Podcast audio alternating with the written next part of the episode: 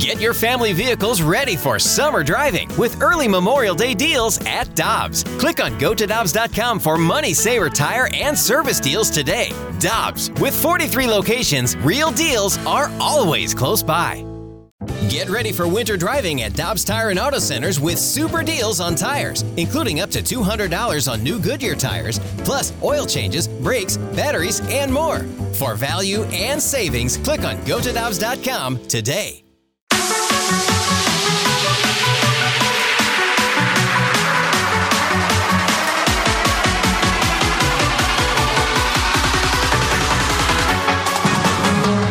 Always happy to catch up with our friend, former NHL goalie, now NHL analyst for the Daily Faceoff. Mike McKenna joins us now via the Brown and Crouppen Celebrity Line. Mike, we appreciate the time as always, man. How you doing on this beautiful Friday morning in St. Louis?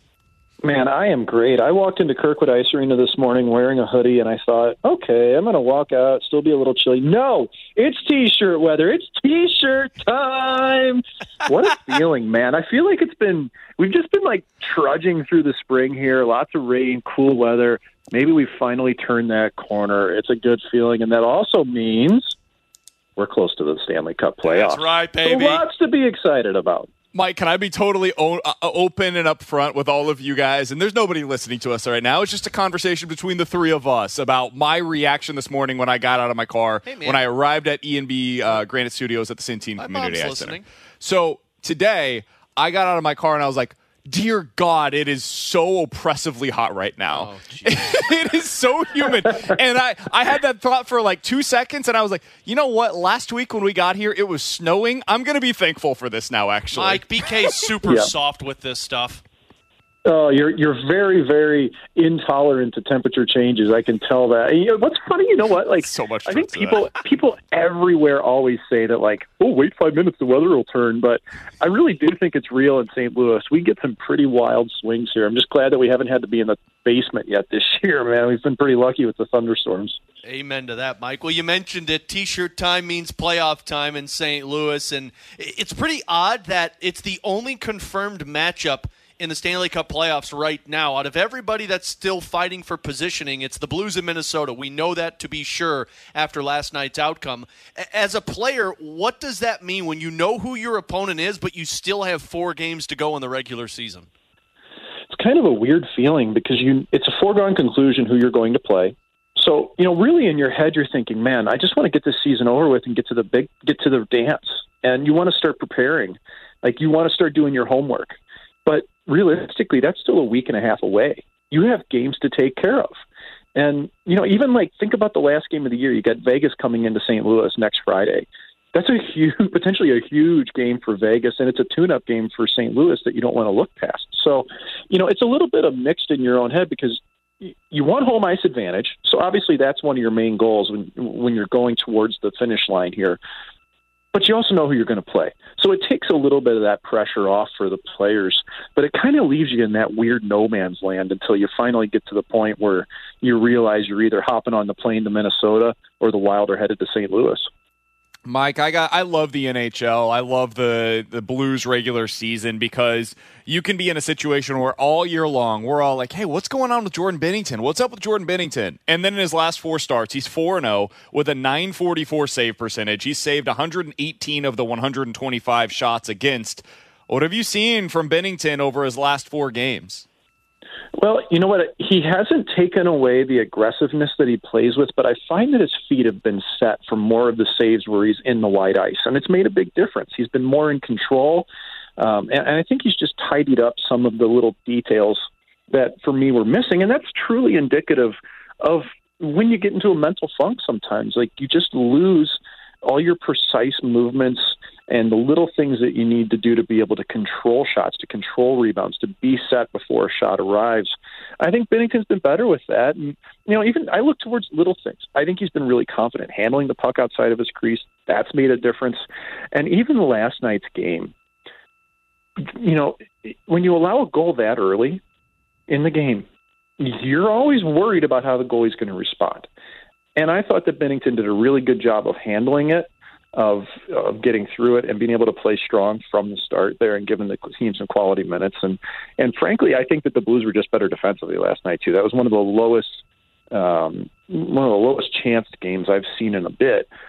But you saw that swag again. Like the, the, the save Binnington made, I think, with four or five minutes left on Nieto on a three on one, drops a blocker down, puts it in the corner.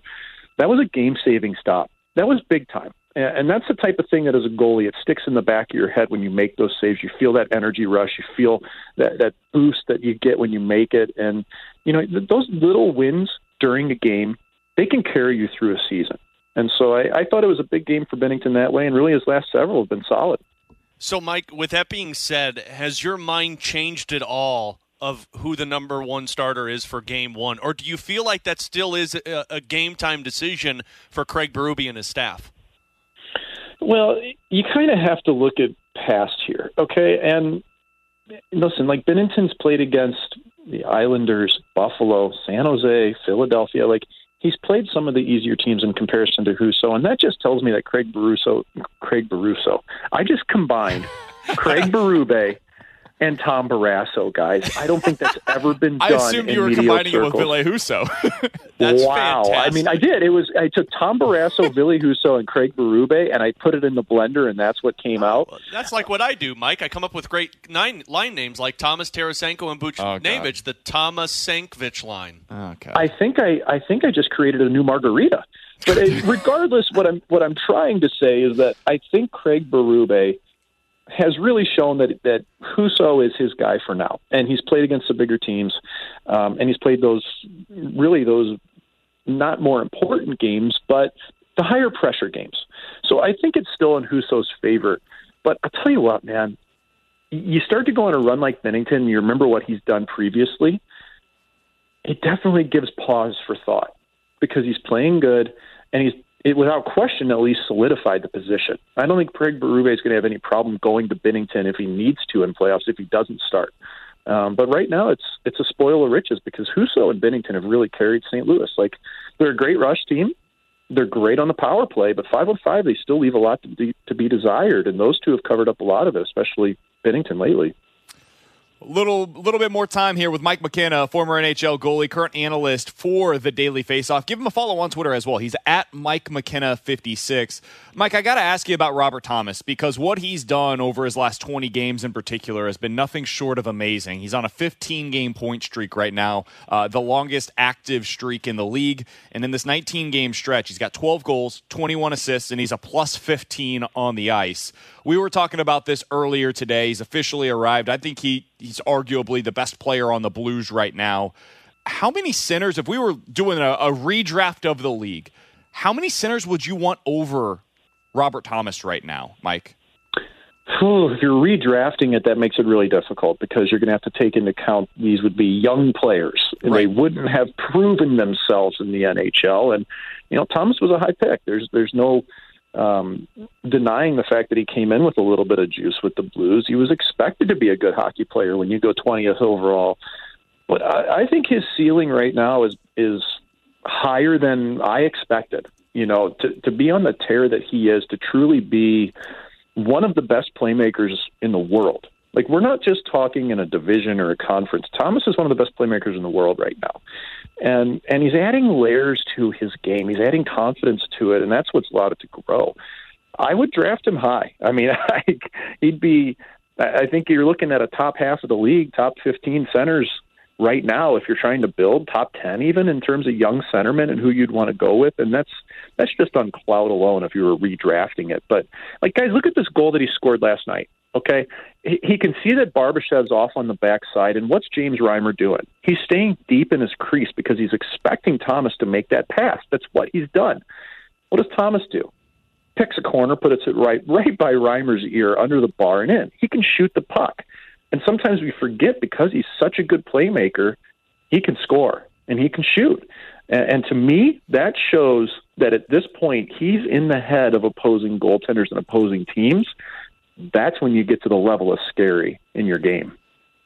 Mike, final one that I wanted to ask you from a goaltender's perspective, what are you seeing differently about this defensive group for the Blues than what they had prior uh, to the trade deadline?